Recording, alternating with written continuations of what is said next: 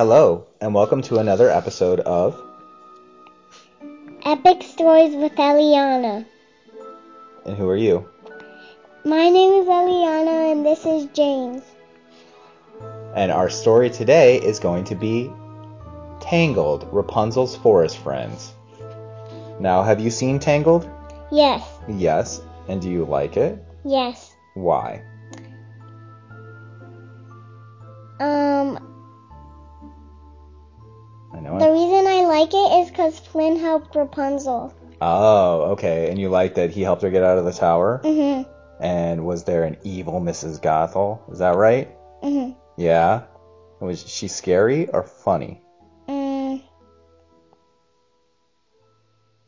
Rude. Rude. Oh, okay. Yeah, it's it is rude to lock someone up in a tower. Okay, so let's go on to Rapunzel's forest friends. Rapunzel was having an amazing day.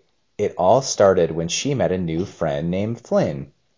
With him as her guide, she had left the tower she lived in for the first time ever. That's what you're talking about, right? That he helped her get out? Mhm. Yeah. Now she was running barefoot through the forest, feeling the sun on her face and the soft grass beneath her feet. Everything around her was a discovery, from the tallest tree to the thinnest pebble. Rapunzel wanted to learn about all of it.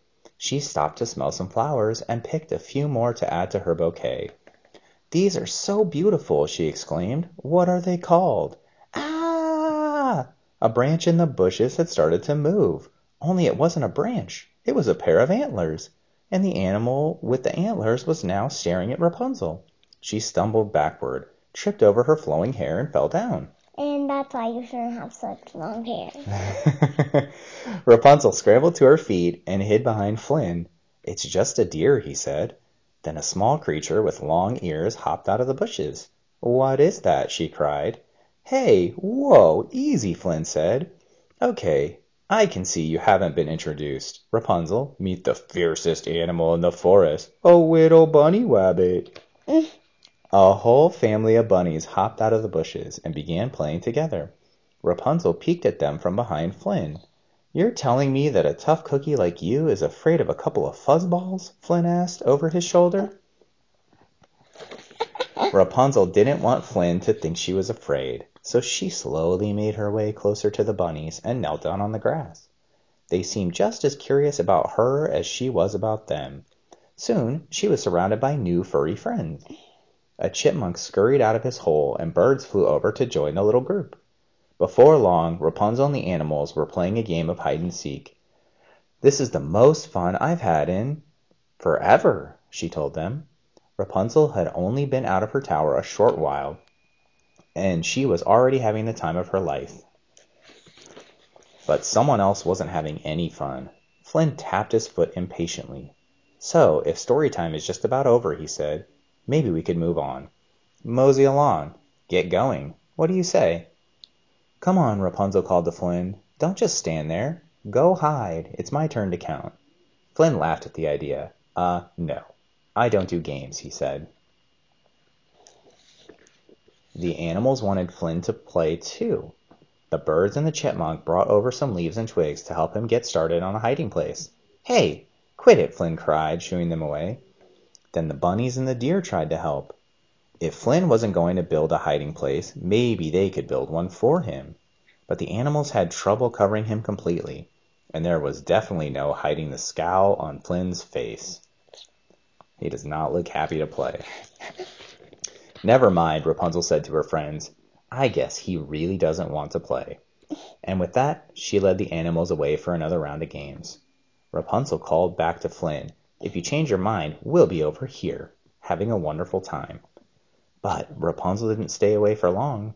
Minutes later, she hurried back to show Flynn the new animal she found. Oh my goodness, Rapunzel cried as she burst out of the bushes. Look at this cute guy.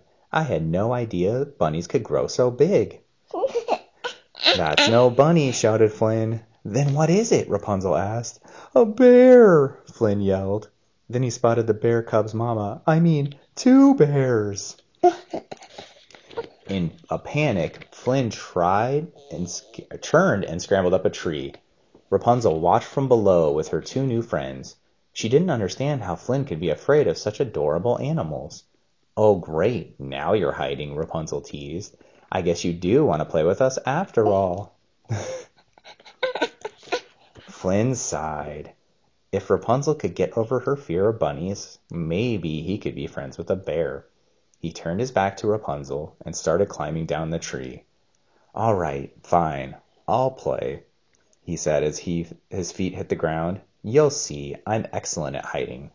He turned. Rapunzel was gone. So were the animals. I'm sure you are, came Rapunzel's voice from the bushes, but you'll have to find us first.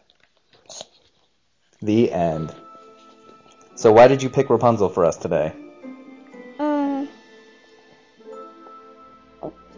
cause I like the book cause it's funny. It's funny. What do you think is funny about it? When she said, "Oh my gosh," that I I had no idea bunnies could grow this big. Yeah. Why? Because it was a bear and not a bunny. Mhm. Do you think you should pick up bear cubs in real life? No. No, we should definitely not pick up bear cubs because are bears funny and silly and play hide and seek with us in real life? No. No, I think the mommy would protect the little bu- the little baby bear. Have you petted a bunny before though? No. No, you've never been to a petting zoo and petted a bunny? Actually, I've been to a petting zoo, but I don't. But I have. I think I have petted a bunny. No, okay. So yeah, I, so the moral of the story is it's okay to pet bunnies, but probably not bears. All right. Well, thank you so much for joining us on another episode of. Epic stories with Eliana. And who are you again? Eliana. And, and I'm James. Thank you so much for joining us.